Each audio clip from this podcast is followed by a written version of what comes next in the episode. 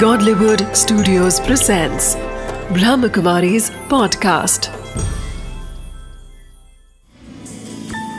Wisdom of the day with Dr. Girish Patel. नमस्कार आज व्यक्ति दौड़ रहा है अधिकतर हम अकेले दौड़ते हैं, मुझे ये करना है, वो करना है, ये प्राप्त करना है, उससे आगे बढ़ जाना है, वो मेरे से आगे बढ़ गया। ऐसे जब हम अकेले दौड़ते हैं तो उसको रेस कहते हैं।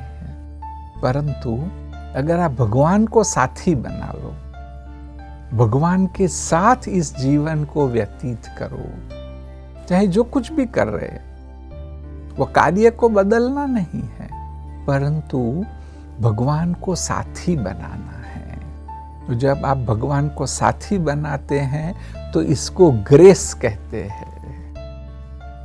तो विजडम ऑफ़ द डे है कि जब आप खुद दौड़ते हो तो वह रेस है। जब भगवान को साथी बनाते हो तो वह ग्रेस है। Wisdom of the Day. Today, everyone is competing in the race of life for achieving success. But if we make God our graceful companion, then the race of life will become enjoyable. So make God your constant companion.